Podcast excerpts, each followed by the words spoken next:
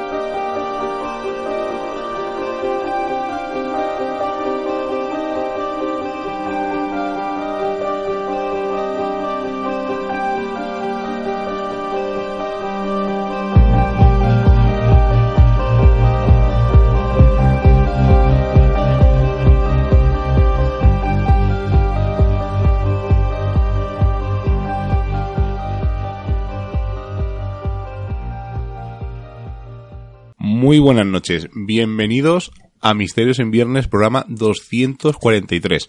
Nos acercamos peligrosamente al 250 y hemos recibido un montón de propuestas, algunas son súper curiosas, algunas ya las hemos hecho, algunas las hemos apropiado para hacerlos en programas anteriores, por lo tanto no descartéis, y agradeceremos a quien nos hizo la propuesta en el programa, no descartéis escuchar alguna de esas propuestas, pero como repito, queremos hacer algo distinto, algo chulo, algo que no se haya hecho o que no hayamos hecho nosotros, que no hemos hecho otros programas.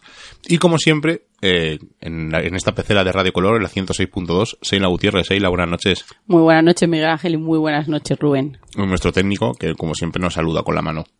Y este es un programa, pues, eh, de entrevistas. Hace mucho que no hacíamos una entrevista con alguien y un amiguete ha escrito un libro, no hace mucho no, que hablamos con Carballar hace unas semanas. Pero bueno, hacía mucho de, son cuatro, tres o cuatro semanas que no hablamos, hacemos un programa de entrevistas, que hemos estado este verano haciendo más de este estilo. Así que vamos a hablar con un amiguete, eh, que ha escrito un libro, que ahora vamos a presentar. Y lo primero de todo es decir qué libro es, ¿no? O mejor decimos quién es primero. Bueno, venga, sí, Vamos a presentarle un poquito. Vamos a, además, vamos a dejar la parte personal y vamos a centrarnos un poco, ¿no? En su faceta eh, más seria. Él se define como crítico, escéptico, descreído, que me parece una palabra muy interesante y que le viene al pelo, además. Yo pondría entre paréntesis descarado. Y descarado también, claro. Con todo que el sí. cariño, ¿eh? Pues estábamos hablando de, de, un vallecano de adopción, como siempre le decimos, y las veces que lo hemos conocido nunca nos cansaremos de decírselo.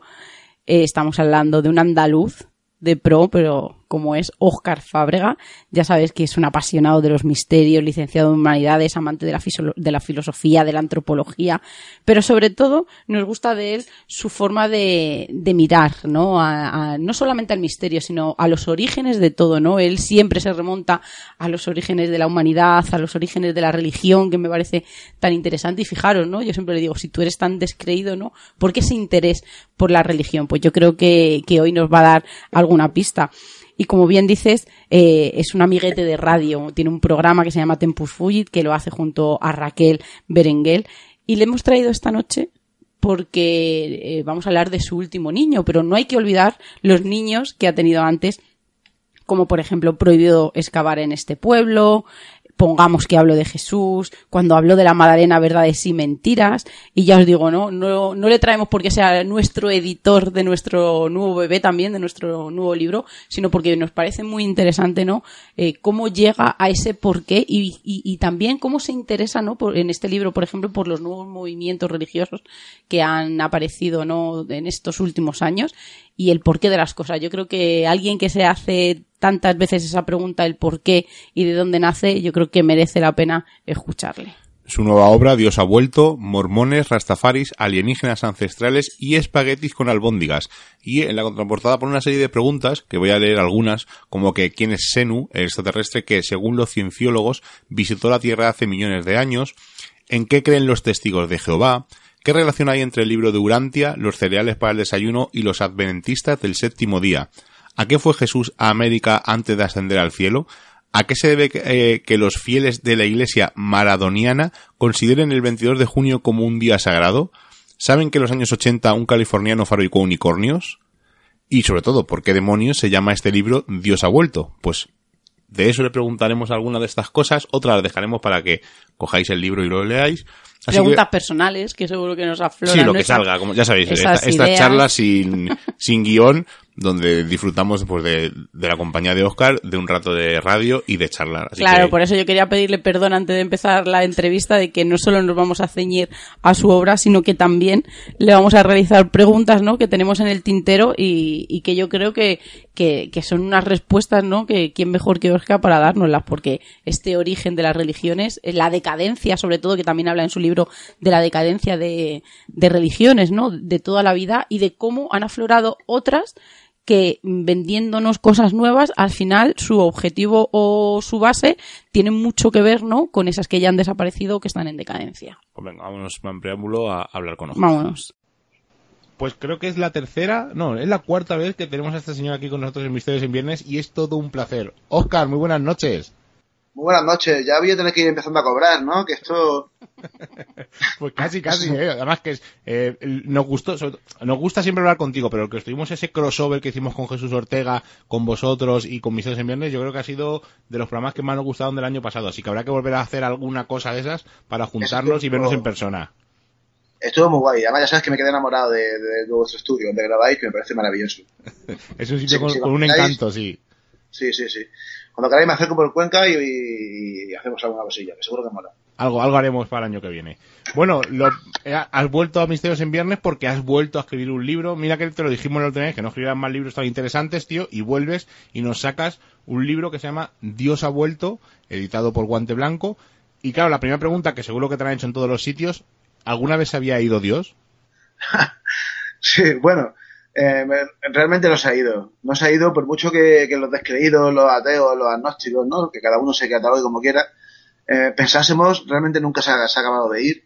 Y, lo de Dios se ha vuelto un poco, es un poco un homenaje o, un poco troleo a aquella famosa frase del amigo Nietzsche que dijo a finales del siglo XIX que Dios había muerto. ¿no? Ya sabía aquella famosa frase de así Zaratustra que decía Dios ha muerto, el hombre está solo. Pues Nietzsche se equivocó. Y mira que, el hombre acertó muchas, muchas cosas, pero en esto se equivocó y además contundentemente. Como también se equivocaron Marx y se equivocó Freud y se, equivocaron muchos de los grandes maestros del ateísmo, porque eh, en aquella época en la que de alguna manera la ciencia, la tecnología, la razón se convirtieron en una nueva religión, salvando evidentemente las distancias, pensaban que todas las religiones antiguas basadas en dioses iban a desaparecer por completo gracias precisamente al avance de eso, ¿no? De la ciencia, de la razón. Se equivocaron. Y a mí eso me, como descreído, me, lleva a plantearme muchas cosas, ¿no? O sea, ¿qué pasa? ¿Qué pasa? ¿Por qué el ser humano, pese a todo, sigue creyendo en dioses en la actualidad, ¿no? Y cuando hablo de dioses hablo de una manera muy, muy amplia en el concepto. O sea, no me refiero al dios de los cristianos, que también, sino a Dios en general, ¿no? Y eso incluye incluso eh, aspectos eh, que tienen mucho que ver con el mundo del misterio, como por ejemplo la creencia en una vida más allá de la muerte o la creencia en extraterrestres. ¿no? Ambas cosas son factibles, mucho más factibles que la existencia de Dios, pero por desgracia a día de hoy sin ser cosas de las que no tenemos evidencia científica. ¿no? Eso no quiere decir que no haya una fenomenología eh, que vosotros sabéis perfectamente, especialmente relacionada con lo paranormal, que plantee, por lo menos la, eh, que permite plantear la posibilidad de la existencia, por ejemplo, de la vida más allá de la muerte, o que la fenomenología ovni permite plantear la existencia de extraterrestres. ¿no?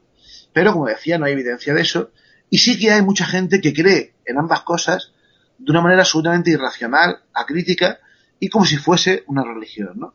Y claro, ¿qué es lo que ha pasado aquí, no? O sea, ¿por qué las religiones no han desaparecido? Y sino que al contrario, como, em, y sobre eso trata este libro, parece que están más fuertes que nunca, aunque se hayan reestructurado, aunque se hayan metamorfoseado, siguiendo un poco en dinámica de dibujos animados, se hayan eh, readaptado a los nuevos tiempos, ¿no?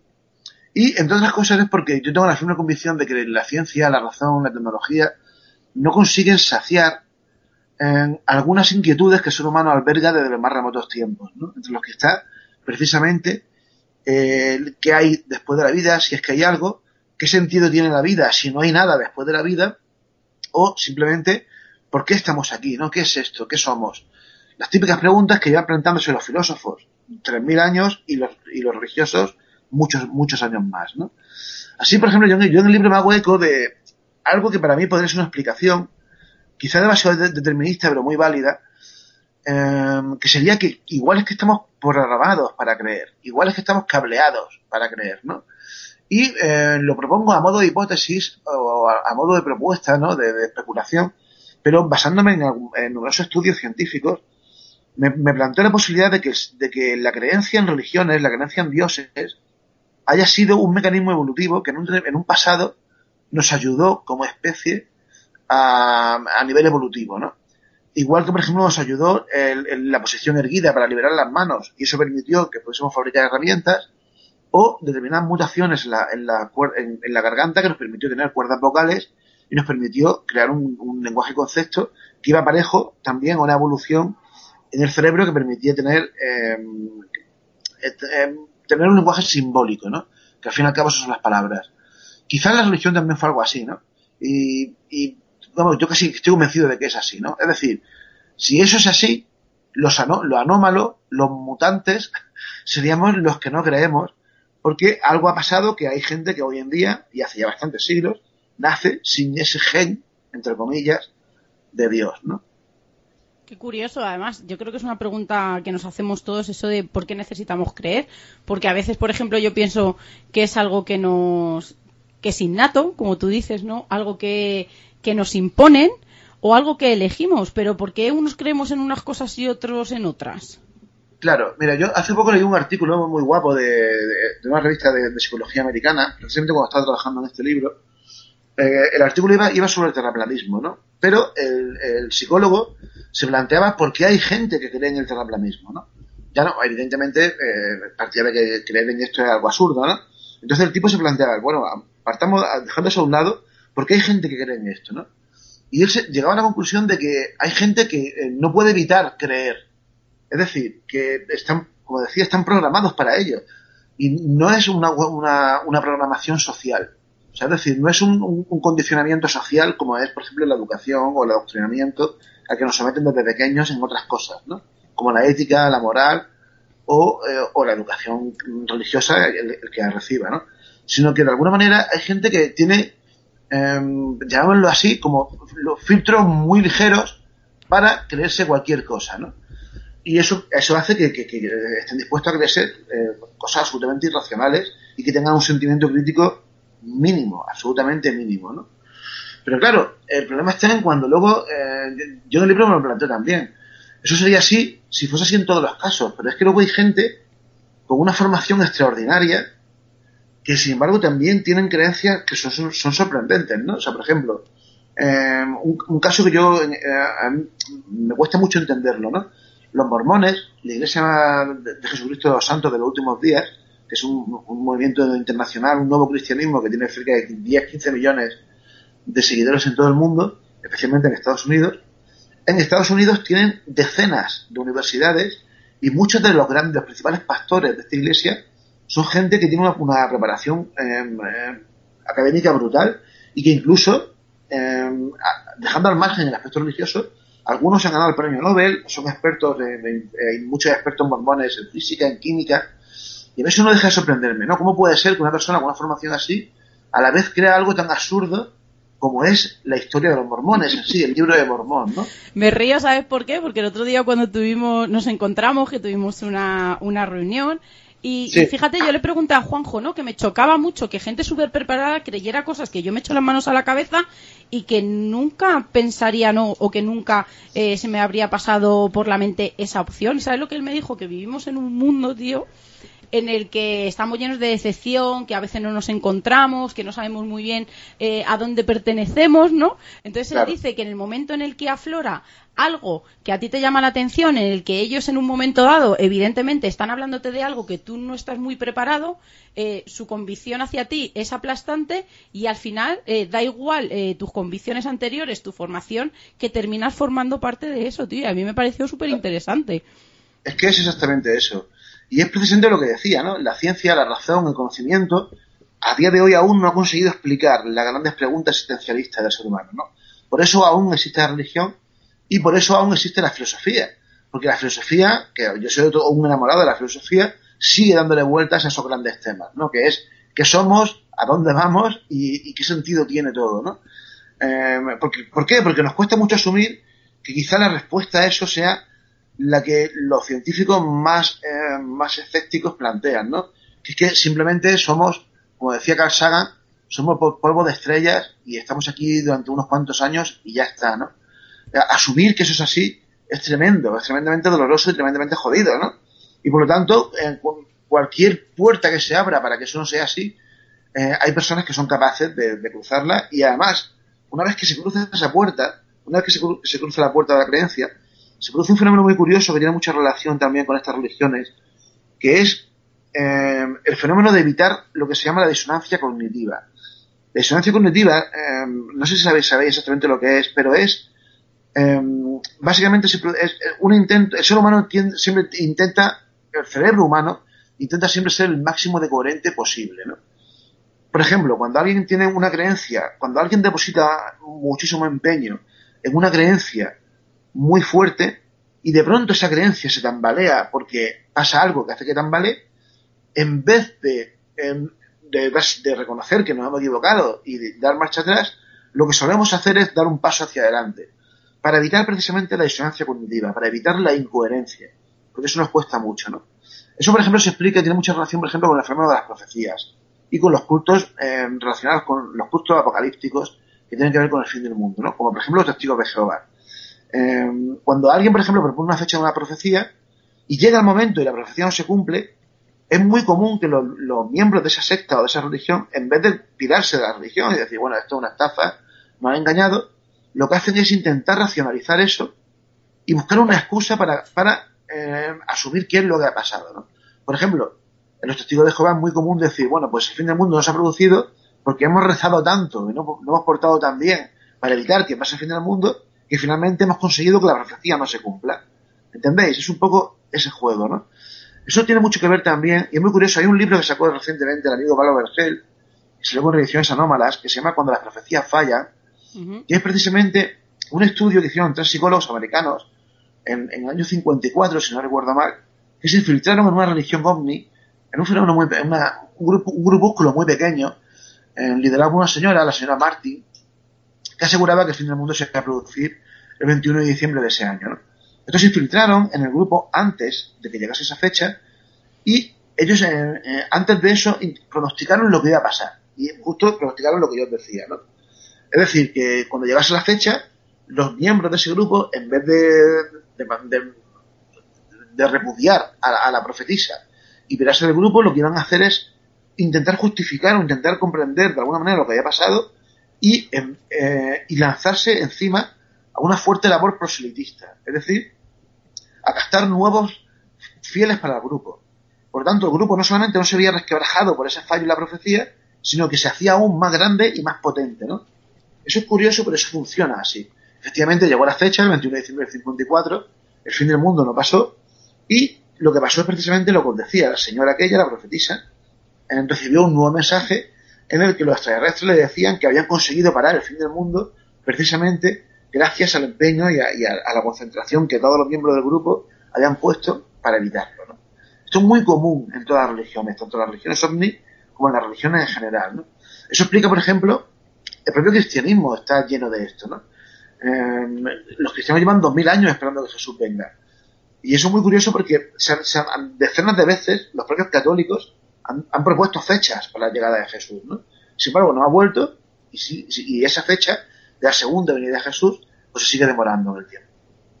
Oye, has dicho una cosa, Oscar, que ha sonado así un poco de esos layos, eso de religiones omni, que es un nuevo auge, ¿no? Como en creencias religiosas eh, de gente que supuestamente contacta con algunos iluminados o entidades procedentes de otros planetas, como puede ser la cienciología, que estuviste hace poco eh, hurgando por allí, que tenemos una foto por ahí, o el realismo. Cuéntanos un poco este nuevo auge. ¿Qué es esto de las religiones omni, como tú las llamas? A ver, para mí son el ejemplo perfecto de estas religiones 2.0, porque eh, a ver, antes eso voy a explicar un concepto que para mí es muy importante entender, un concepto que proviene de la antropología, pero que es para mí esencial para entender cómo funciona esto, ¿no? Hay un concepto de antropología que se llama movimiento de revitalización cultural.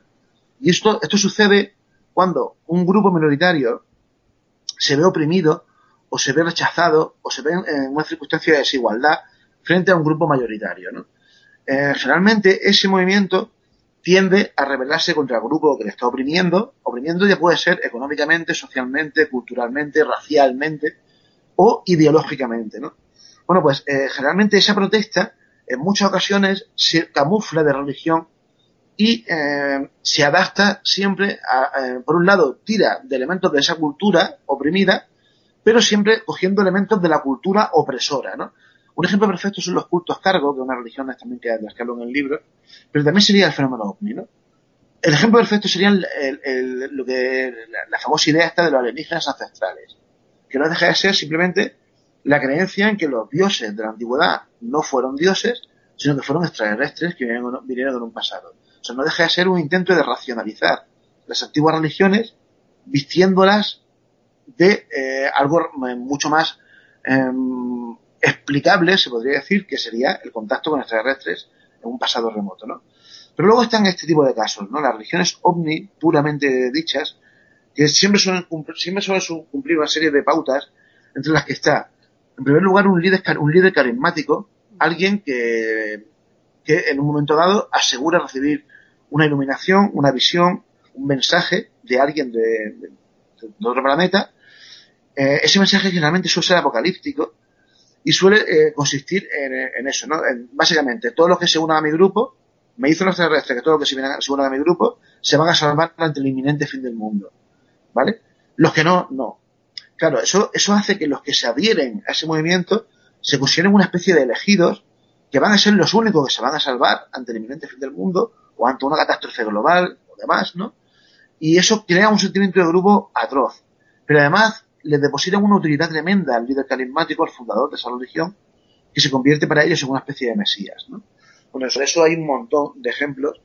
Y lo más cercano a eso, sin duda la religión Gondi más potente a nivel internacional, serían eh, los realianos. En la religión que fundó Claude Bourillon, el, alias Israel, que era un, piloto mediocre de carreras de, coches, que en el año, hacia el año 74 aseguró que contactó con, con una entidad extraterrestre que le dijo que era, eh, bueno, un extraterrestre que aseguraba ser el Yahvé de, la Biblia y que le dijo que él era su, su hijo y que tenía que, liderar un movimiento mundial ante un, inminente cataclismo que se iba a producir y que tenía que salvar el máximo de gente posible. ¿no? Bueno, han pasado cuarenta y tantos años y eh, ese inminente cataclismo no se ha producido, pero los, los realianos a día de hoy tienen como cerca de 8 millones o 10 millones de seguidores en el mundo. ¿no? Es muy difícil saber exactamente cómo funcionan estas cifras o, cuáles son las cifras reales de estos grupos religiosos, porque no hay estadísticas al respecto, ¿no? Y casi siempre las fuentes proceden de ellos, de las propias sectas, y, las sectas siempre tienden a engordar sus cifras, ¿no? Pero bueno, se, se estima que son bastante potentes. Y luego está la cienciología, que a mí me llama mucho la atención porque, eh, igual que pasa, por ejemplo, con los mormones, o pasa con los testigos de Jehová, em, o, o, con los rastafaris, por ejemplo, todos sabemos lo que es un poco, pero realmente no sabemos en lo que creen. Ni los cienciólogos, ni los rastafaris, ni los mormones, ¿no? Em, los cienciólogos, aunque, aunque un cienciólogo tarda mucho tiempo en enterarse de cuál es realmente el fondo, la creencia básica de su religión. Eso era lo que te quería decir porque me había parecido súper interesante. O sea, me parece increíble, ¿no? Que, que, tú entras en una religión con unas creencias, con unas bases que piensas, ¿no? Que lo más importante, pero cuando vas ascendiendo o pagando, te das cuenta, ¿no? Y te descubren el verdadero mundo. Sí, además es muy curioso cómo lo hacen, ¿no? Bueno, no sé si sabes cómo funciona la sociología.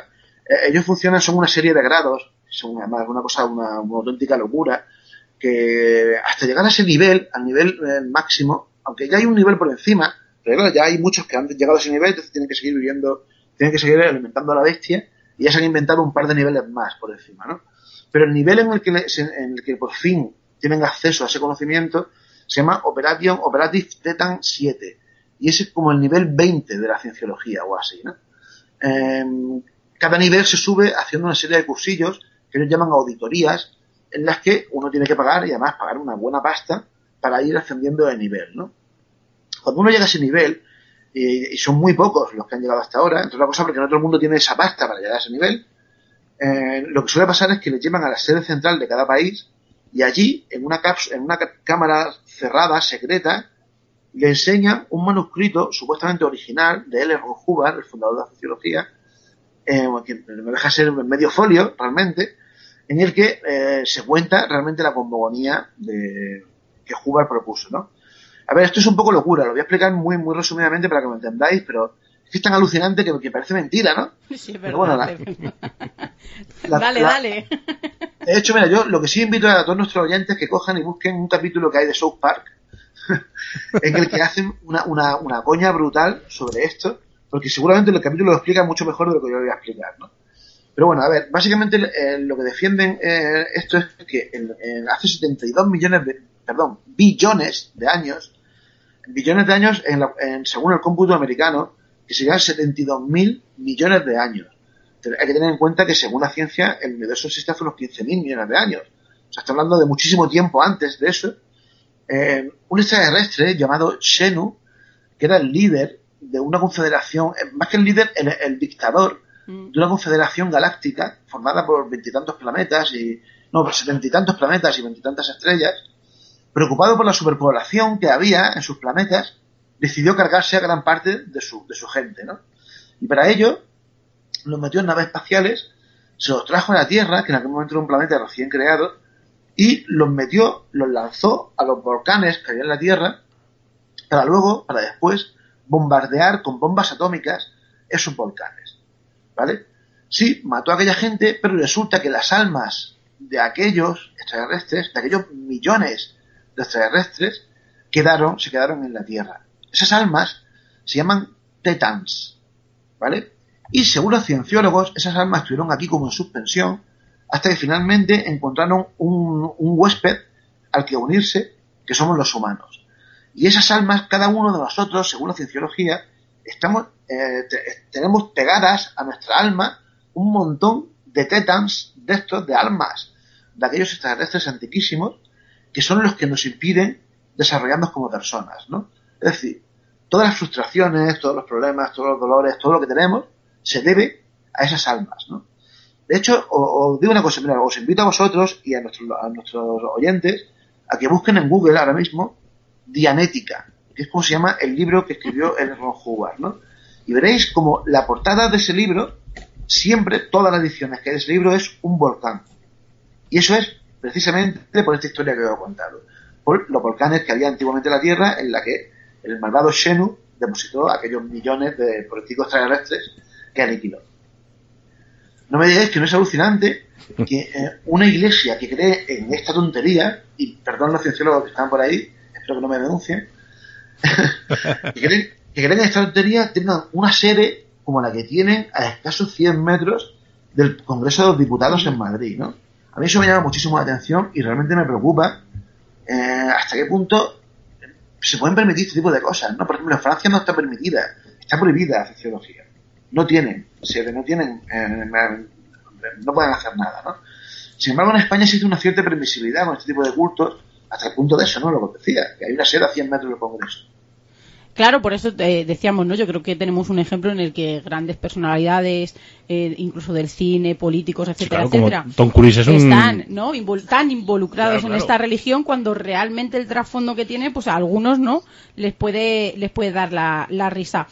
Tú has dicho una cosa que, que algo te parece un problema, ¿no? Y que da un poco de miedo, porque es verdad que nos llaman mucho la atención los movimientos nuevos, pero no entiendo muy bien por qué, porque casi todos son muy parecidos a otros que ya conocíamos, que incluso hemos apoyado en un momento dado o creído, porque a mí, por ejemplo, me parece una gran problemática, por ejemplo, cuando hablamos eh, de otros, tú hablas en el libro de la Iglesia Adventista del Séptimo Día, ¿no? Que tiene tantos, tantos adeptos que están tan involucrados en la sociedad con una intrusión, ¿no? Que han hecho casi eh, a, vamos, a, golpe, ¿no? De, pisotones y que da miedo, ¿no? Porque están en hospitales, en instituciones, etcétera, etcétera. Y a mí eso sí que es un trasfondo que me da un poco de miedo más que aparezcan unas nuevas. Claro. Sí, a ver, sin duda, ¿eh? Mm, incluso yo diría que más que los adventistas o los testigos de Jehová, que son los dos nuevos cristianismos más potentes y con más expansión ahora mismo en todo el mundo, hay algo para mí mucho más preocupante y que sí que está siendo una auténtica revolución, una revolución silenciosa, pero que poco a poco cada vez va a, ser, va a llamar más la atención y ya lo está haciendo, que son los, es el evangelismo, los evangélicos. Que esto forma parte, esto no es un nuevo cristianismo porque forma parte del, cristianismo protestante típico de Estados Unidos, ¿no? De hecho fue en Estados Unidos donde surgió, como casi todas estas religiones han surgido en Estados Unidos, ¿no? Esto es muy curioso porque algo pasa en Estados Unidos para que todas estas cosas surjan allí. Entre ellas, pues todo lo que hemos visto, ¿eh? La cienciología, bueno, los radianos surgieron en Francia, pero la cienciología, los testigos de Jehová, adventistas, los evangélicos surgen allí, ¿no? Los evangélicos, no sé si lo sabéis muy bien, si tenéis controlado cómo funciona un poco el tema, pero eh, están expandiéndose brutalmente en, en España, pero especialmente en Sudamérica, pero también en España. Es raro el barrio pobre o el barrio popular en el que no hay al menos un templo evangélico y, esto se debe, eh, eh, por ejemplo, y tiene mucha expansión también entre, entre las minorías, por ejemplo, entre los gitanos. Los gitanos lo que llaman el culto no deja de ser simplemente eh, una iglesia evangélica, la iglesia evangélica de Alejandría, de hecho, es como se llama oficialmente el culto de los gitanos. ¿no? Bueno, pues esto tiene que ver con, con el movimiento evangélico que surgió en Estados Unidos a principios del siglo XX y que, como decía, está teniendo una difusión tremenda, tanto en Estados Unidos como en Sudamérica y en España. ¿no? ¿Qué, se diferencia este, este cristianismo evangélico del cristianismo tradicional o, el catolicismo, ¿no? O incluso el protestantismo a la europea. Pues que, a diferencia del catolicismo y a diferencia del protestantismo normal, los evangélicos aseguran que eh, la, actuación de Dios, la interrelación con Dios y su, su, su actuación en, nuestro mundo, en nuestra vida cotidiana, es constante. Es decir, los católicos consideran que, sobre todo, centren su esperanza en la vida más allá de la muerte, ¿no? En el otro mundo, en la otra vida. lo decía Jesús, ¿no? Con aquello de bienaventurados los pobres, porque de ellos será el reino de los cielos. Bueno, pues esto pasa un poco de esto, que también que consideran que es así, pero sobre todo se centran en que Dios les va a ayudar en esta vida. Le va a ayudar con riquezas, le va a ayudar con salir de la pobreza, le va a ayudar a vencer las enfermedades, le va a ayudar haciendo milagros constantes. De ahí, por ejemplo, que en todos los grupos evangélicos se produzcan estos famosos eh, meetings, encuentros, en los que hay un pastor que hace milagros, todos hemos visto decenas de vídeos de estos, ¿no? Que hacen curaciones asombrosas delante de, cientos de fieles. Curaciones que realmente no lo son, evidentemente, ¿no? Esto es muy curioso porque, eh, como decía, tiene un poder tremendo.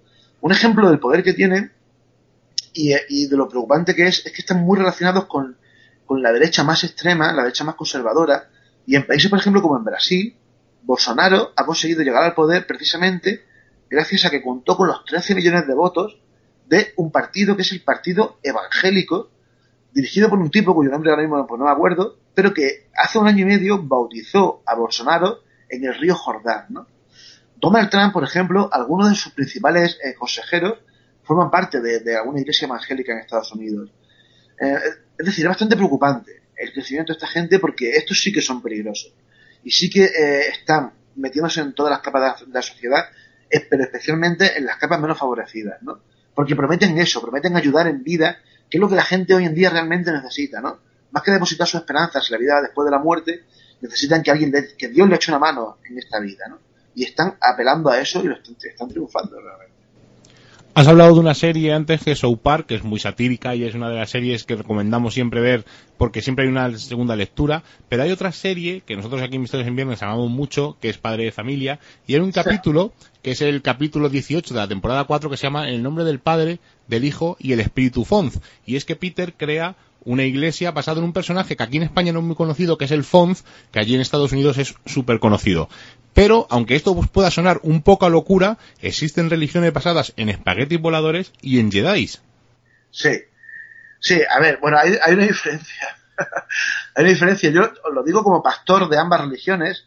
Eh, yo soy yo soy pastor pastafari de Monstruo Espagueti Volador y pastor y, y, de, la Orden Jedi. Además también soy pastor de la Iglesia del Nota de los Santos de los Últimos Días, que es una iglesia basada en la filosofía del Gran Lebowski. Ostras. Cosa, que a mí me parece absolutamente maravilloso porque amo, amo esa película, ¿no? A ver, eh, estas tres propuestas religiosas tienen mucho de cachondeo y tienen mucho de satírico, ¿no? Especialmente la del monstruo espagueti volador, la de los Jedi y la del Nota, aunque también tiene mucho de cachondeo, tienen, son más bien filosofías de vida que eh, la verdad es que no dejan de ser interesantes, ¿no? A ver, lo que he dicho que soy pastor de ella, evidentemente es un poco de coña, lo soy, pero porque es que simplemente registrados en su web ya uno es pastor, no tiene que hacer nada, ¿no? Eso también es parte de la coña de estas religiones, ¿no? Eh, a mí especialmente me fascina la iglesia del monstruo espagueti volador porque eh, fue un movimiento reivindicativo que surgió en Estados Unidos en el año 2005 como respuesta precisamente al crecimiento, al auge de los neocreacionistas en Estados Unidos, que tiene, es, paralelo precisamente a esto que os comentaba antes, el crecimiento de los evangélicos, que también son creacionistas. Pero además son creacionistas de la tierra joven. Es decir, no son como otros, eh, que son los, los llamados creacionistas de la tierra vieja, que defienden que Dios creó una humanidad y que la evolución de Darwin de alguna manera es la forma de trabajar de Dios, ¿no? Que eso es básicamente lo que defiende hoy en día, por lo bajín y lo defiende la Iglesia Católica, ¿no? Estos no, estos consideran que la evolución no existe, consideran que todos los cambios que se han producido los hecho, han sido radicales y los ha hecho Dios, y además consideran que eh, la Tierra no tiene más de 6.000 años de antigüedad. Y eso es muy preocupante porque evidentemente eso no es así, ¿no? Hay evidencia que demuestra que eso no es así. Ellos se amparan diciendo, fijaos hasta qué punto llega este fenómeno que os comentaba antes de la disonancia cognitiva, se escudan diciendo que el propio Dios plantó evidencia falsa para que pensásemos que la Tierra es más antigua de lo que es. Imaginaos, ¿no? Bueno, pues eh, en Estados Unidos, eh, eh pensar, no, sé cuánta, cuánta población puede tener actualmente, pero tiene que rondar los 300 millones de habitantes bueno, pues en, una encuesta que se hizo, creo recordar, en el año 2011, 50 millones de estadounidenses creían en el creacionismo de la Tierra joven. Eso es muchísima gente, ¿no? Bueno, pues los creacionistas llevan décadas intentando, y en mi libro me hago eco de esto porque es muy interesante, llevan décadas intentando que su, que su teoría, porque ellos consideran que eso es una teoría científica, eh, se ve en los colegios americanos donde está prohibido por ley, porque la Constitución americana lo prohíbe, dar religión. Y lo han intentado en un montón de ocasiones, ¿no? En el año 2005, precisamente, en el estado de Arkansas, la Junta Escolar de ese estado aprobó que se diese en las mismas horas lectivas al creacionismo eh, bajo una cosa un poco eh, falsa llamada teoría del diseño inteligente, que no deja de ser exactamente esto que estamos hablando, las mismas horas lectivas al diseño inteligente que a la teoría de la evolución de Darwin. ¿no? Esto provocó que un señor que, que a mí parece un tipo, un tipo sensacional, llamado Kevin Henderson, eh, se inventase una religión, que es la religión del monstruo espagueti volador, en la que, según la cual, el mundo, el universo, fue creado por un monstruo espagueti con albóndigas que vive en el espacio, que flota en el espacio, y que con, con, sus, con sus largos tentáculos tellarinescos hizo la creación y, y, nos hizo a nosotros. Lo malo es que cuando hizo la creación, es, esa noche bebió más de la cuenta y como estaba borracho, pues la creación no le salió del todo bien, ¿no? Eso explica pues, que hay tantos fallos, tanto en los humanos como en el universo en general, ¿no? Bueno, pues este hombre, alertado por esta ley que había aprobado el estado de Arkansas, su estado en el que él vivía, eh, fundó esta religión, consiguió captar a 50.000 fieles y presentó un escrito a la Junta Escolar de Arkansas exigiendo que él también quería que su religión figurase dentro del plan educativo y que tuviese las mismas horas lectivas que tenían el diseño inteligente y la teoría de la evolución. Claro, evidentemente esto es de coña, esto no es una cosa en serio, ¿no? Pero claro, como consiguió presentar 50.000 firmas, pues consiguió que eso llegase al Tribunal Supremo de Arkansas, que finalmente desestimó toda esta historia y prohibió que se diese también el diseño inteligente en las aulas de ese estado, ¿no? Desde entonces esto mismo se ha producido en varios estados más de Estados Unidos y además esta, esta locura del monstruo espagueti volador eh, se ha utilizado para varias acciones reivindicativas súper chulas, ¿no? Por ejemplo, en Arizona y en California, en el año 2015, quiero recordar, se aprobó que las mujeres musulmanas podían salir en la foto del carnet de conducir con el, característico velo islámico. ¿no? Eso eh, provocó que mucha gente, muchos ateos y muchos descreídos se manifestasen en contra de eso porque era eh, como una manera de normalizar, de legitimar una prenda que evidentemente eh, apunta a la opresión hacia el género femenino, ¿no? Y, además sancionándolo con, con, una creencia religiosa. Y para ello lo que hicieron es exigir que ellos, los, los pastafaris, que como se llaman los creyentes de esta religión satírica, también querían salir con un atuendo de su religión en el carnet de conducir, que es un colador, un colador de pasta. y lo consiguieron, claro, porque eh, ¿por, qué no? ¿Sabes? ¿Por qué no? Porque unos sí, otros no, ¿no? Y así hay varios casos, lo pueden, lo pueden buscar, lo pueden buscar también por Google, varios casos de varias personas que en esos dos estados se hicieron, tuvieron las santas narices de salir en la foto del carnet de conducir con un, con un colador en la cabeza, ¿no? A mí ese tipo de cosas me parecen maravillosas, ¿no? Eh, hay algo parecido pasó con los Jedi, con el Jediismo, que es como se llama esta religión. Eh, el, Jediismo es una religión muy curiosa, más que una religión es una especie de filosofía de vida en la que se mezclan conceptos de, de filosofía oriental, ¿no? Relacionados pues, con el con el I Ching y con el incluso con el hinduismo o con el budismo y con, algunos conceptos de ética así eh, griega y un poco de filosofía anarquista, ¿no? Un poco una mezcla de todo eso, inspirándose en los famosos personajes de las películas de Star Wars, ¿no? De los Jedis. No es que crean que los Jedi realmente existen, sino que lo toman como ejemplo de vida, ¿no? Eso es muy curioso.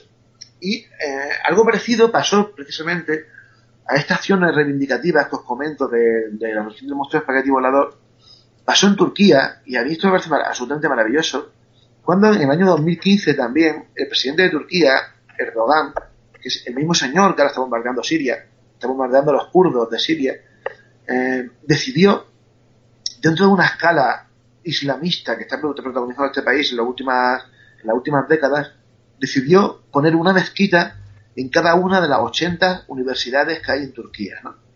Esto provocó que muchos estudiantes, cientos de miles de estudiantes, muchos de ellos musulmanes, se manifestasen en contra y surgió un movimiento súper guapo que eh, mediante un change.org de esto, una recogida de firmas eh, por internet, que querían recaudar firmas para que eh, a la vez que se construían esas mezquitas, se construyesen templos Jedi en cada una de las 80 universidades de Turquía, ¿no? Eh, evidentemente no lo consiguieron, no lo hicieron, Erdogan no le hizo ni puto caso, y finalmente hicieron eh, esas 80 universidades en Turquía, ¿no?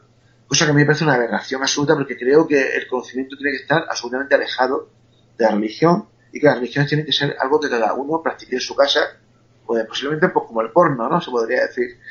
Pero os digo una cosa, y eso es muy curioso, ¿no? Cuando muchas veces he hablado de esto, de lo que pasó en Turquía, pero aquí en Madrid por ejemplo, en la Complutense tienen una capilla.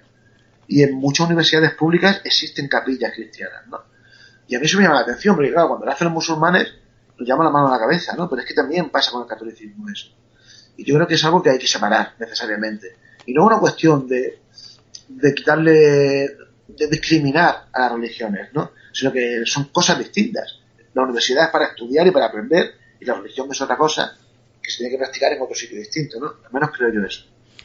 Yo creo que llevas también razón, porque algún... No, lleva, no, lleva toda la razón. Algún oyente estará diciendo, bueno, también en hospitales solo existen capillas, sí que es verdad, pero bueno, yo creo que hay que diferenciar situaciones en los que hay gente que necesita, ¿no?, eh, esa fe y baja allí, pero también se podría hacer la similitud, porque en una universidad no y, en un hospital sí. Pero es evidente, y yo creo que tú también haces un repaso de que, de que en algunos momentos ¿no? de, la historia las religiones sufren decadencias, y yo creo que, es una realidad. Entonces, evidentemente es el momento, ¿no? Para que esos movimientos nuevos, esos movimientos religiosos, eh, nazcan. Pero ¿por qué unas triunfan y otras no? eso es lo difícil, ¿no? Y eso es lo que seguramente los, los que están detrás de la, fundación de estas religiones se, lo han planteado seguro un montón de veces, ¿no? Pues, porque unas triunfan y otras no. Seguramente las que triunfan son las que son capaces de captar las necesidades de la gente en ese momento determinado, ¿no? Por ejemplo, la cienciología está triunfando a nivel global, primero porque eh, está, eh, tiene una publicidad gratuita gracias precisamente a la cantidad enorme de famosos que, están dentro de ella, ¿no? Lo que, lo que hace que la gente diga, bueno, pues si Tom Cruise está metida en este rollo, no tiene que ser un rollo destructivo, ¿no? Eso por un lado. Pero por otro lado también porque sacian, saben cómo atacar a los puntos débiles de la gente, ¿no? Un ejemplo de eso, ¿no? Eh, seguro que más de una vez os, habéis encontrado algún testigo de Jehová por la calle eh, y que van repartiendo siempre su famosa revista, la revista Atalaya. Si veis las portadas de la revista Atalaya o de otras revistas que tienen que se van Despertar, en las portadas y los textos que incluyen en esas revistas siempre apelan a gente que está jodida. Por ejemplo, una portada muy que me recuerdo ahora mismo es ¿Tu hijo tiene problemas con las drogas? ¿No? Ese tipo de cosas. Claro, ¿qué es lo que pasa con esto? Hay gente que, como todos sabemos, ¿no? Estamos viviendo en un mundo en el que hay mucha gente que está jodida por mil temas distintos y eh, es muy fácil. La religión, en este caso, lo que eh, hace un efecto, eh, se podría decir, de placebo. Es decir, no te van a solucionar el problema real. Si estás jodido porque no tienes trabajo, vas a seguir sin tener trabajo. Pero te da igual, porque tienes el apoyo de Dios, ¿no? Eh, entre otras cosas, si te prometen, por ejemplo, bueno, no te preocupes porque Dios, eh, a lo mejor en esta vida lo va a pasar putas, pero en otra vida sí que te va a ayudar, ¿no? Y así, pues se soluciona el problema. Por eso yo creo que, la religión que más está triunfando ahora mismo a nivel global es la religión esta, la, la versión del cristianismo evangélica, porque es la que está ofreciendo una ayuda directa y especialmente a la gente que está más necesitada, ¿no? Que es la gente que vive en los barrios más pobres, ¿no? Eh, eso por un lado. Luego por otro lado hay cosas que, eh, que tienen que ver con otro tipo de, de, necesidades que tiene el ser humano, como es la necesidad de conocer, que ahí donde entra es el, a dónde vamos, ¿no? Y eso explica por qué hay tantísima gente que se une a, a, religiones ovni. Es verdad que eso entrado un poco en decadencia, que especialmente fue en los años 70, en los años 80, eh, y, y, y, al igual que el fenómeno ovni en general, aunque ha rebrotado en los últimos años, ¿no? Ligeramente, también está en decadencia el fenómeno no hay tantos avistamientos ni tanto como hubo en aquella época, pero hubo una época en la que era una cosa masiva, ¿no? La gente dejó, mucha gente dejó de creer en las antiguas religiones y estaba convencido de que los salvadores de la humanidad eran los extraterrestres, ¿no? Pero siempre está esa palabra que acabo de decir, siempre está la palabra salvación detrás, ¿no? Las religiones lo, primero que ofrecen, aparte de una explicación y de eh, un grupo, un grupo de iguales en el que la gente en estos tiempos más de los que vivimos de soledad, de Instagramers, de Youtubers, de, todo muy efímero, la gente se comunica sin, que haya un contacto directo, cuando se crean lazos muy afectivos dentro de una comunidad de fieles. Pero sobre todo, lo que ofrecen es la salvación. Ofrecen ya sea salvación en, este, en esta vida, o salvación en una vida más allá de la muerte, o en ambas, ¿no? como suelen ofrecer casi todas. Y esa es la explicación, ¿no? También es verdad una cosa, aunque es verdad que las grandes religiones, ¿no? como puede ser el Islam, el cristianismo, el judaísmo o las religiones orientales, em, por lo menos en Europa no están en todo suyo, eh, sí, la gente sigue creyendo en Dios, ¿no? O sea, por ejemplo, vosotros le podéis preguntar a cualquiera que diga que es cristiano y te va a decir, bueno, yo soy cristiano pero no creo en la iglesia. Lo que quizás está en decadencia es el catolicismo, pero no el cristianismo. La gente sigue creyendo en Jesús, pero ya igual lo que no se creen es lo que dice su intermediario. ¿no? Yo creo a mi manera, ¿no? Como decimos todos. Claro, claro, pero es que es normal, ¿no? Eso es precisamente ese, es el origen de estos movimientos religiosos actuales, ¿no? Son movimientos de racionalización. ¿Por qué? Porque los dogmas eh, católicos hoy en día son muy difíciles de, muy difíciles de defender, ¿no? Entonces la gente generalmente, los creyentes, lo que suelen hacer es readaptar esa creencia a sus propios formas de ver el mundo y, algo que me, parece de más lógico además, ¿no? Porque evidentemente hay cosas que son absurdas de defender hoy en día, ¿no? Y así funciona el fenómeno religioso. Claro, que lo que pasa es que muchas veces eh, surge algún listo, algún, iluminado de turno, y se aprovecha de esa crisis religiosa para, para montar su propia propuesta y fundar una secta o una religión que es muy difícil diferenciar que es que seguramente depende del número de fieles, básicamente, entre otras cosas, pero sobre todo de eso, ¿no? Parece que me estabas leyendo la mente, Oscar, porque te iba a preguntar, que era yo creo el momento, era una pregunta que te quería hacer hace muchísimo tiempo, ¿cuándo una religión deja de ser tal y se convierte en una secta? O, al revés, ¿no? Cuando una secta pasa a ser religión, porque yo creo que es más interesante incluso eso. Claro. Es muy difícil, ¿no? Sobre eso se ha especulado muchísimo, ¿no? Es que además hay que sumarle otro concepto más, que es el concepto de culto. O sea, eh, culto, secta, religión Eh, existe un, a nivel convencional se considera que son cosas distintas, ¿no? O sea, el culto sería parte de una religión, una secta sería una religión que se caracteriza primero por ser un número pequeño de fieles y segundo por algo que las religiones no suelen tener, que es que las sectas se conforman, se comportan de modo cuartelario, es decir, es un núcleo cerrado en el que la gente puede entrar pero apenas puede salir y en el que eh, apenas existe comunicación con el exterior de ese grupo, ¿no? Esa sería sobre todo la principal diferencia que hay entre secta y religión. Pero claro, eso es como todo, ¿no? Em, si es respecto al número, por ejemplo, ya os digo, los testigos de Jehová, la cienciología o los adventistas o los realianos tienen unas cifras similares a nivel mundial que rondan los 10, 12 millones de fieles, ¿no? En la cienciología, por ejemplo, como decía, en Francia está considerada una secta destructiva y está prohibida. Sin embargo, en España está considerada una religión oficial y está permitido, ¿no? No se les considera una secta. Tampoco en España se les considera una secta testigos de Jehová. Cuando, evidentemente, se comportan eh, a la perfección, como os decía, ¿no? Como un núcleo cuartelario en el que es muy difícil salir y mucho más difícil es cuando alguien ha salido comunicarse con la gente que aún queda dentro, ¿no? De hecho, en los testigos de Jehová hay decenas de casos, cientos de casos, de gente que se ha salido y que, por ejemplo, hijos de testigos de Jehová que se han salido y que luego no pueden comunicarse con sus padres, ¿no? Y al revés. Eh, esa quizás, quizás es la diferencia principal, ¿no? Luego, pero tampoco es así, porque luego hay movimientos que son muy pequeños y que eh, eh, no tienen ese comportamiento sectario, ¿no? Tan, autárquico y tan cerrado. Pues yo digo que es, que son, es difícil establecer la frontera, ¿no? Eh, quizás la, cosa está en eso, lo que decía, en el comportamiento cuartelario. Y, Oscar, claro, esto a lo mejor es una pregunta un poco jodida. Eh, ¿Cuál podría ser la primera religión catalogada como tal de la historia de la humanidad? A ver, eh, sin duda, religión como tal, entendida por... Claro, es que para eso tenemos que decidir qué es una religión, ¿no? y eso, eso es muy jodido, porque parece fácil, si buscamos en la RAE nos va a salir una definición, pero esa definición muy, muy ambigua, ¿no? Em, tenemos que diferenciar entre religión organizada o religión no organizada. Em, la religión no organizada en realidad no es una religión, sino que son creencias religiosas. ¿no? Entonces, claro, eh, podemos decir, bueno, pues una tribu, por ejemplo, del Perolítico, en la que había ya un sacerdote que aseguraba ser un enviado de la divinidad y un intermediario que se encarga de gestionar los asuntos de la tierra siguiendo órdenes de Dios, de su Dios, ¿ya eso es una religión? Bueno, pues depende, ¿no? Depende de lo que se considere religión, ¿no? Yo considero que realmente el concepto de religión tiene que ir asociado al concepto de sedentarismo. Es decir, una vez que los humanos se establecieron en, el momento en que nació la vida urbana.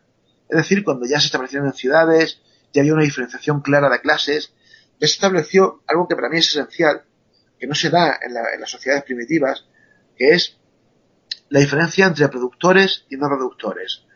Eh, este es un concepto básico del materialismo histórico, en el marxismo histórico, que es pensar, y eso es algo evidente, cuando surgen los conceptos, cuando surgen los primeros estados, las primeras sociedades urbanas, eh, una de las características principales que tienen, aparte de la diferencia de clases, que es evidente, es que hay unas cuantas clases, que son los reyes y los sacerdotes, que no trabajan, no producen, mejor dicho, y esos están sostenidos por una inmensa mayoría de la población, que son los que trabajan, los productores, ¿no? En ese momento es cuando surge la, religión como tal. Entonces podríamos plantear que ese concepto tradicionalmente se ha dicho que surgió en Sumeria, surgió en la antigua Mesopotamia hacia años 4000, 5000 antes de Cristo. Pero es que resulta que desde hace unos 20 años, gracias a un descubrimiento sensacional que está haciendo tambalear no solamente el origen de las religiones como las creíamos hasta ahora, sino incluso el origen de la civilización como hasta ahora pensamos, que es el famoso Göbekli Tepe, el yacimiento de Göbekli Tepe que está al, sur de Turquía, que imagino que conoceréis, ¿no? Eh, pasa algo muy curioso en Göbekli Tepe, que no sé si soy consciente de la importancia que tiene este yacimiento, porque este yacimiento es del año 10.000 antes de Cristo, es decir, unos 4.000 años antes de esto que os he comentado antes de Sumeria, que es cuando se produce ese proceso hacia la sedentarización, la vida urbana, la diferencia de clases, la diferencia entre productores y no productores, ¿no? Esto pasa 4.000 años antes que eso. Eh, eh, este proceso de, civilización está relacionado con el momento en el que surge la agricultura y la ganadería. Antes de eso, éramos cazadores-recolectores. Tradicionalmente se ha dicho que la agricultura, el desarrollo de la agricultura y de la ganadería iba parejo al desarrollo de la vida urbana y que eso fue lo que acabó eh, creando la religión, porque la religión de alguna manera sirvió para legitimar el poder de los que se encargaban de controlar la economía, ¿no? que esa es la versión tradicional, eso es lo que se llama la revolución neolítica en la historia hasta hace unos cuantos años. ¿no? Pero de pronto surge Göbekli Tepe que rompe con toda esta idea que todo el mundo da por, por hecha hasta hace poco. ¿no? Y es que Göbekli Tepe surge en una época en la que aún no había ciudades, en la que aún no existía la agricultura, nada más que incipientemente, en la que aún no había ganadería, y sin embargo, Göbekli Tepe es un yacimiento en el que son 18 templos superpuestos, unos encima de otros, y fue un lugar de culto durante cerca de 2000 años, y eh, si habéis visto fotos de esos, evidentemente, para hacer esos templos, tuvo que haber una gente que se dedicaba solamente a eso.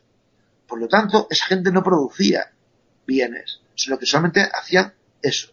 Es decir, alguien les tenía que mantener. Lo que implica que ya había una diferenciación económica importante ahí, y lo que implica es que quizás el proceso no fue, como os he dicho antes, de que la economía terminó siendo sancionada por la religión, sino que quizás la religión, la creencia en, en dioses, es lo que llevó al desarrollo de la agricultura y la ganadería. No sé si me explicaba porque es un poco lioso esto, ¿no? Pero creo que se ha entendido bien, ¿no? Sí, se ha entendido perfectamente. Oye, Oscar, una cosa, ya para despedirnos, eh, lo, lo, has dicho antes, lo, lo, dices muchas veces, eres un descreído, no, sí. no, crees en Dios, pero has hablado de Jesús, has hablado de la Magdalena, has hablado de Dios, ¿qué te queda por tocar? Pues mira, me quedan cosillas. me quedan cosillas. A ver, en este libro me han quedado, en, la, en, la, en el epílogo del libro os lo comento, que quizás por problemas de tiempo o quizás por problemas de, de, de estilo, quizás hay muchas, muchas propuestas religiosas contemporáneas que no acaban de encajar en la historia, ¿no? En este libro. Por ejemplo, el satanismo. Oh. Todo relacionado con los cultos satánicos, que es muy guay, muy interesante, y apenas lo toco de pasada, ¿no? Eh, hay muchas otras cosas. Por ejemplo, todo lo relacionado con la teosofía o los movimientos New Age. En, en todas las relaciones que hay, eh, hay un, fenómeno que a mí me parece alucinante, y es como en Europa desde el año 60 eh, mucha gente ha repudiado la religión católica porque considera una religión tirana y, y, injusta e incluso inmoral y sin embargo han abrazado con los brazos abiertos cualquier propuesta que venga de Oriente como el hinduismo, el, el, el I o el o el, el o sea, o el budismo cuando todas esas religiones, incluido el budismo, son igual de bárbaras que pueda ser el cristianismo o el catolicismo, ¿no? Por ejemplo, mucha gente no es consciente de que en el Tíbet los monjes budistas se comportan como auténticos, y decir cabrones, pero bueno, ahí, ahí lo digo, que tienen subyugados a los pueblos que hay alrededor y que se reproduce justo este esquema que os comentaba antes, ¿no? De productores, no productores. En los templos budistas viven cientos de personas que no producen nada, que están allí todo el día sin hacer nada, nada más que sus rollos religiosos, y que son mantenidos por los campesinos de los pueblos de alrededor, que son los que eh, además lo hacen de forma obligatoria, tienen que mantener a esta gente, ¿no? No deja de ser un sistema de teocracia. A mí me parece muy curioso que, sin embargo, desde aquí, esas ideas se hayan calado tan fuerte y hay mucha gente que haya idealizado ese tipo de religiones, ¿no? Por ejemplo, es muy, muy común, eh, en el libro hay un momento en el que lo comento, ¿no? A mí me llama mucho la atención que un carnicero de barrio de pronto te hable de los chakras. Y tú digas, bueno, pero pero de verdad, ¿tú crees, ¿tú crees en esto? ¿Pero sabes realmente lo que son los chakras? Los chakras tienen que ver con una religión determinada, que es el hinduismo. ¿Y en, por qué lo aíslas de esa religión y te lo traes aquí, no? Ese tipo de fenómenos de sincretismo religioso me parece muy interesante y tampoco he hablado en este libro de eso, ¿no? No sé si volveré pronto con eso. Tengo un par de libros ya empezados también de otros temas, eh, algunos bastante curiosos y bastante distintos a lo que he hecho hasta ahora, pero algún día me gustaría retomar este tipo de cosas que se me han quedado en el tintero y que por cuestión de tiempo, por lo que sea, pues no puede estar aquí. O sea que Dios nos ha ido, aparte de que ha vuelto, volverá con nosotros en un futuro y recordar el título a los oyentes, Dios ha vuelto de Editorial Guante Blanco, que se puede obtener eh, desde la misma página web de la editorial o en cualquier tienda. Y ya sí. lo, lo, último, siempre recordamos, si alguien se quiere poner en contacto contigo, la forma más sencilla. Pues ya sabéis, ¿no? En redes sociales, que como sabéis yo soy muy poco activo, y, y, y, y, muy poco polémico. Yo no sé cómo lo hago, que ponga lo que ponga, siempre se me lía en, mi, en mis redes sociales, ¿no? Pero eso, en redes sociales, si no en mi página web, noscasfábricas.com. y, o en Twitter, que, que nunca recuerdo mi Twitter, creo que es Oscar L. Oscar L, sí, con K, sí. nunca me acuerdo de Twitter porque es un poco raro Twitter. Aún sigo sin entender cómo funciona Twitter después de un montón de años. Pero sobre todo en Facebook, ¿no? Me pueden encontrar por ahí, si no, pues en, la página web.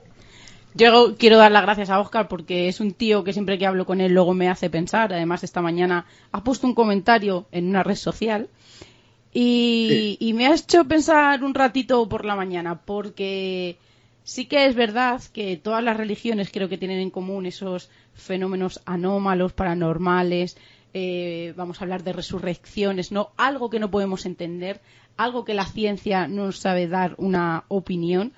O, ni siquiera, ¿no? O a veces no hemos llegado a lo más racional, como lo que tú dices, ¿no? Eh, eventos, situaciones, experiencias místicas. Entonces yo creo que, que al final eh, las religiones es algo ¿no? Que, que, tenemos ahí, que evidentemente necesitamos creer en algo ¿no? que es superior a nosotros y que nos protege y que quizá tiene unos poderes sobrenaturales que nosotros nunca vamos a llegar a entender, porque has dicho una cosa, que si no pasaría a ser historia, y la historia no es religión. Exacto. Es que es exactamente así, ¿no? bueno, ahí lo dejamos, ¿no? Ya que cada uno saca sus conclusiones. A mí, me has hecho que pensar, ¿eh? Sí, ¿no? A ver, un poco el objetivo. Y, yo creo que este libro, a ver, para mí es mi mejor libro. No sé si, si por. Quizás esté más currado el, pongamos que lo de Jesús, que es un libro mucho más académico. Pero creo que es el mejor libro porque tiene, eh, por un lado, eh, ese afán, ¿no? Riguroso y serio que por un lado llevo yo. Pero luego también creo que es el más humorístico de todos. Porque yo creo que no hay más remedio que tratar todo este tipo de propuestas religiosas desde el humor. No hay más remedio y no hay nada más sano que eso, ¿no? Por mucho que a muchos le ofenda eso, ¿no? Pero si no nos reímos de nosotros mismos, ¿de qué nos vamos a reír? Y la religión, nos guste o no, incluso a los ateos o los descreídos, forma parte esencial de lo que somos. Unos para defenderla y otros para, para no creer o, no, o atacarla, ¿no? Pero es parte, es un aspecto muy emocional del ser humano y a todos nos afecta, ¿no? Y lo mejor que hay es tomarse esto un poco a cochondeo porque no queda otra, ¿no? pues es que es lo mejor, si no lo tomamos con humor, al final nos iríamos a la cama todo el día enfadados. Oscar Fábrega, nuestro vallecano almeriense favorito. Igual que Dios ha vuelto, él volverá como Terminator en un futuro a Misterios en Viernes y nosotros estaremos contentos y dichosos de tenerte así con nosotros. Oscar, mil gracias y un abrazo, amigo. Un abrazo gigante, Oscar. Un abrazo, camaradas. Y finalizamos, ya habéis visto un programa solamente dedicado a charlar con Oscar y su nueva criatura y bueno, y todo lo que nos ha ocurrido. Y vamos a leer, como siempre, los comentarios de iVox. Empezamos con Tresa, que le dice que, le gustó el programa, que era muy bueno. Pues oye, nos alegra que te haya gustado. Y Dante Lince nos dice, excelente programa, amigos. Un saludo desde Lima, Perú. Mira que sigo, además, me gusta cuando pone, ¿no? Dice saludo de tal sitio, porque me sigue flipando que haya gente que nos escuche a dos, bueno, a dos y a nuestro pequeño explorador, a tres flipados o tres aficionados al misterio y que nos escuchen de tan lejos, me sigue, me sigue alucinando. Fercho nos dice, buen programa, como siempre. Pobre perrito, me pareció oír de fondo en un trozo del programa la música de Expediente X. Pues sí, esta es una de las canciones de fondo que tenemos muchas veces puesta. Eh, tanto Expediente X, El Llanero Solitario, la versión nueva, por cierto, no la antigua. Eh, la niebla de Stephen King, eh, Transformers, hay un montón de músicas instrumentales que seleccionamos para el programa y las ponemos de, de fondo siempre. Betejo dice, me ha gustado, muy bueno. Yo no pasaría de noche por un cementerio. Pues mm, nosotros hemos pasado alguna vez de noche por un cementerio y, no suele, no pasa nada. Es más la sugestión o el miedo que otra cosa. Matías dice, Marina Cordones, me ha gustado mucho el programa. Yo también soy de las personas que en los cementerios sienten una paz inmensa. Un beso. Pues hay algo, hay gente que se asusta, no como Betejo, o que no le gustaría pasar de noche y hay gente que siente paz. Nuestro amigo Ricardo pues evidentemente, como, como hemos comentado, pues eh, lo comentamos la semana pasada, siente paz. Y de hecho puso un comentario que él estuvo grabando una promo de buscando el, de perdiendo el miedo del programa de radio y que había un señor de azul que estaba viendo qué estaban haciendo porque tenían cámaras y tal y era uno de los eh, las personas que están allí de mantenimiento y él decía, ojalá hubiera sido una aparición de alguien que hubiera muerto, no sé qué, pero realmente era una persona que estaba allí, que es lo más normal que te puedes encontrar en un cementerio. Lo que pasa es que las historias reales yo creo que superan muchas veces los casos de apariciones, son mucho más románticos y en este caso ocurre, ¿no? Cuando escuchas a alguien que ha trabajado allí durante un montón de años, como hemos hablado, ¿no? Como hablamos a lo largo del programa, yo creo que es enriquecedor, ¿no? Y que supera todas esas historias. Mogur nos dice, buen programa chicos, me siguen sorprendiendo las personas que os dan caña por ser críticos, sabes que no tenemos problema. Ofrecéis vuestro tiempo y trabajo altruistamente sin pedir nada a cambio, pero cierta gente se cree en posición de poder exigiros lo más mínimo. En fin, muy agradecido por el programa y seguid así. A mí me parece bien que la gente eh, opine y que dé ¿no? su, su versión o, o cómo nos ve desde fuera, porque a lo mejor el círculo más cercano sí que es verdad que somos mucho más afines, pero a lo mejor no cuando te sales de ese círculo, pues la gente nos ve de una manera diferente y a, a mí me parece también eh, muy alentador y enriquecedor, ¿no? Que, que alguien nos diga a veces, oye, os estáis pasando o oye, os quedáis cortos, que también puede ser. Es una cosa que está un poco de moda, ¿no? Los programas de misterio, el- la, la opción que ha dado iVox de apoyar, ¿no? De pagar un, un euro, un euro cincuenta, lo que tú creas conveniente, y dar extra. Nosotros no lo vamos a hacer, o sea, ya lo decimos desde ya. Nosotros lo hacemos Que primero. respeto a la gente que lo hace. Sí, ¿no? claro, oye, cada uno sabrá lo que tiene que hacer y me parece perfecto y cojonudo. Pero nosotros lo vamos a hacer por dos razones. La primera, porque disfrutamos haciendo lo que hacemos, eh, tenemos nuestro trabajo y nuestra forma de vida, y esto, pues es una afición a fin de cuentas y otra forma de vida.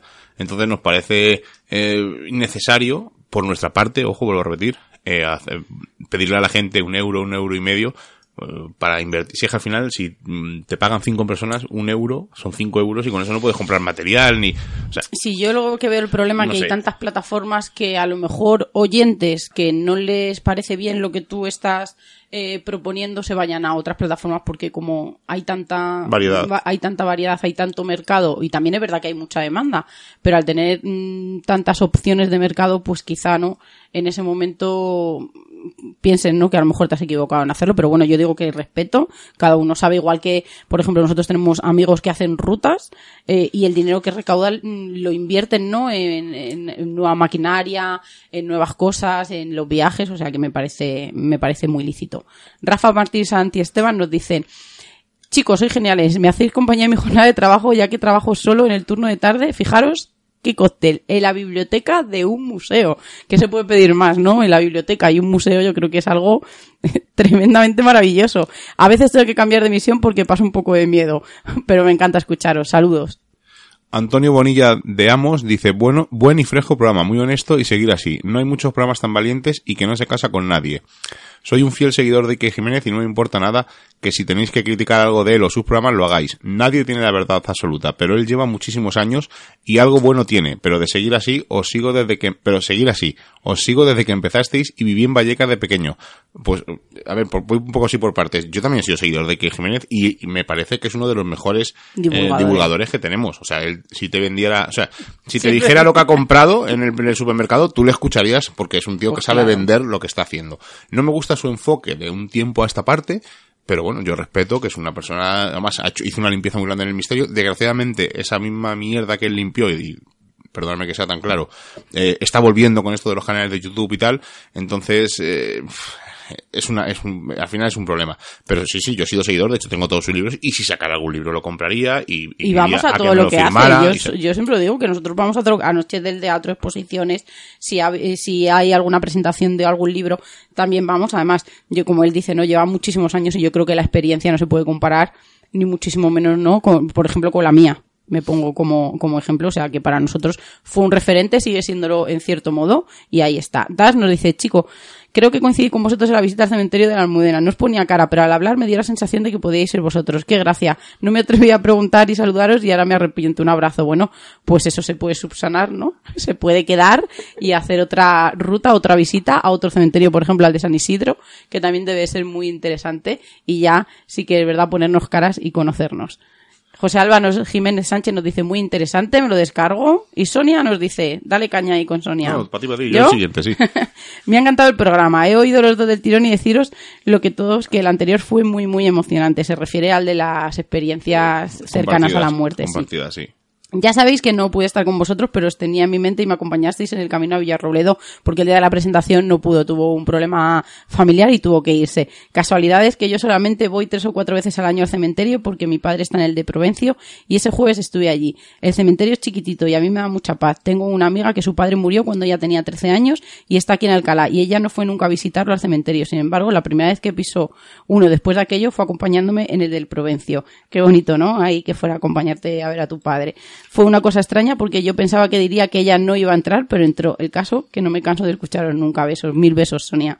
Además, eh, Sonia nos escucha, nos escribe por privado, nos dice lo que realmente piensa, si le ha gustado, sus opiniones, sus experiencias, que, que un día me gustaría hablar con ella en un programa porque, porque merece mucho la pena y me gustaría, ¿no? Que vosotros también fuerais partícipes y, y que escucharais lo que Sonia nos ha contado en muchas ocasiones y oye, mm, muy agradecida de acompañarte, ¿no? En esos viajes.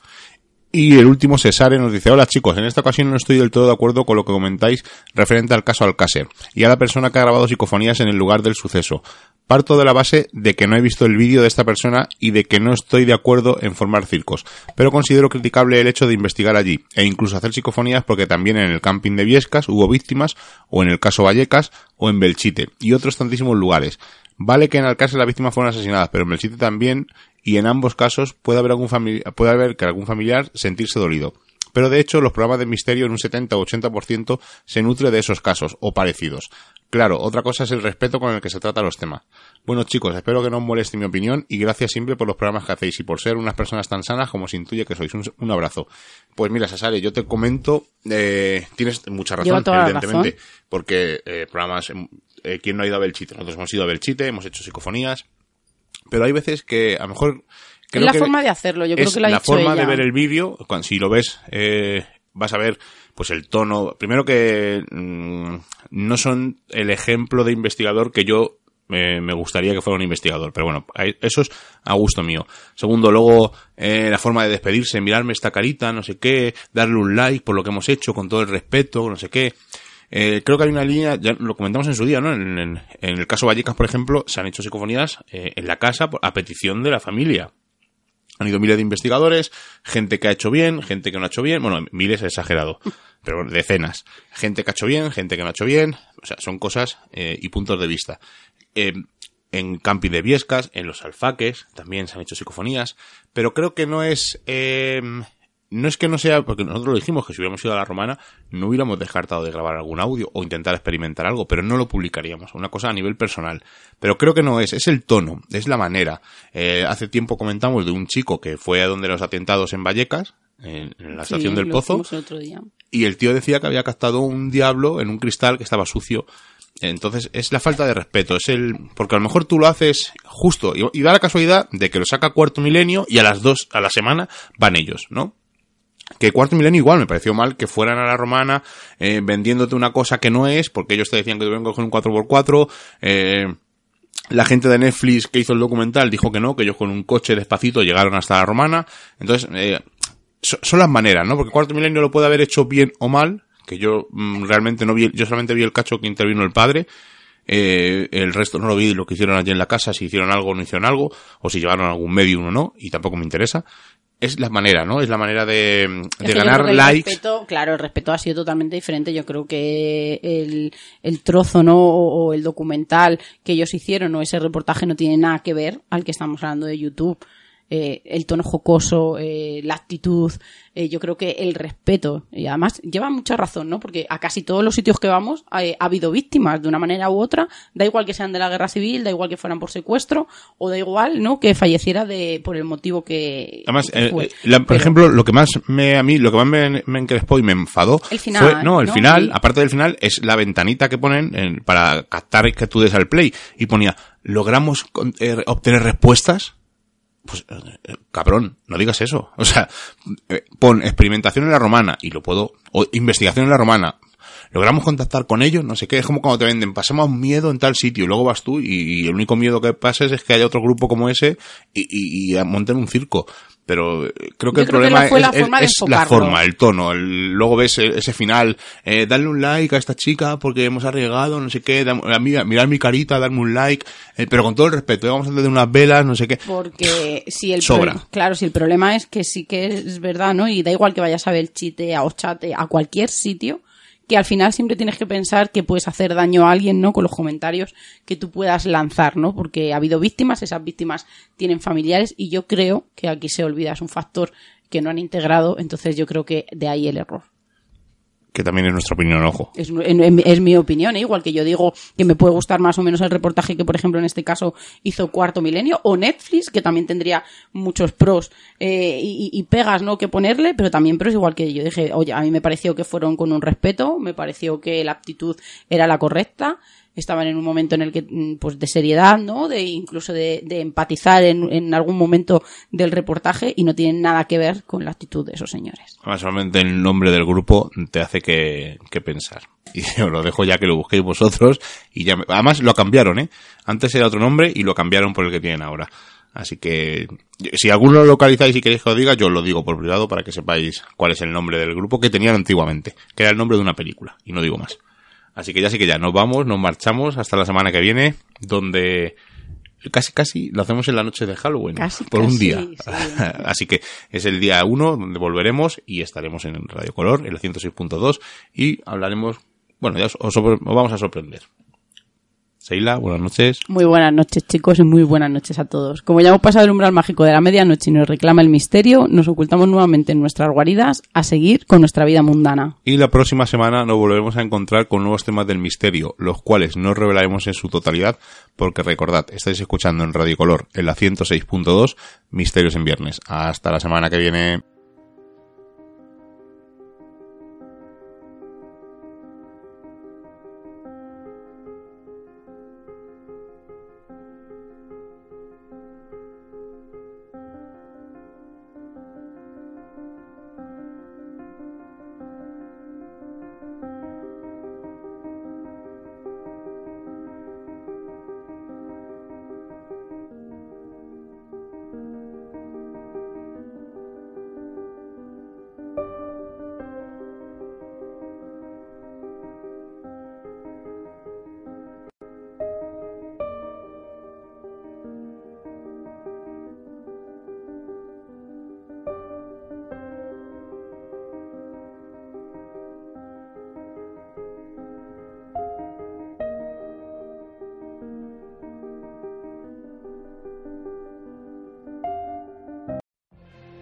Could have a career where the opportunities are as vast as our nation, where it's not about mission statements, but a shared mission? At U.S. Customs and Border Protection, we go beyond to protect more than borders, from ship to shore, air to ground, cities to local communities. CBP agents and officers are keeping people safe. Join U.S. Customs and Border Protection and go beyond for something far greater than yourself. Learn more at cbp.gov/careers.